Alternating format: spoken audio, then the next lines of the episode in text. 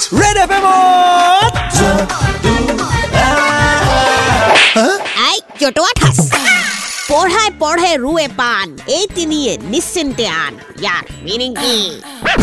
Ma'am, this is specially for teachers like you. I love you, ma'am. পঢ়াই পঢ়াই বৰ লাগিলে পঢ়ি দিব লাগে আৰু যদি তথাপিও বৰ লাগি আছে দেন পাণ ৰুই দিব লাগে মেম যদি এনেকে কামৰ মাজত চুইচ কৰি থাকে তেতিয়া ma'am you don't get bored আৰু এই তিনিটা আপোনাৰ দৰে টিচাৰে যদি নকৰে দেন আনে কৰি পেলাব our school students are so bright জতুৱা থাচ আমাৰ ভুল হওক বা শুদ্ধ হওক আমাৰ স্কুলৰ নাম কিন্তু নাম্বাৰ ওৱান হ'বই লাগিব হা বজাতে ৰহ 93.5 93.5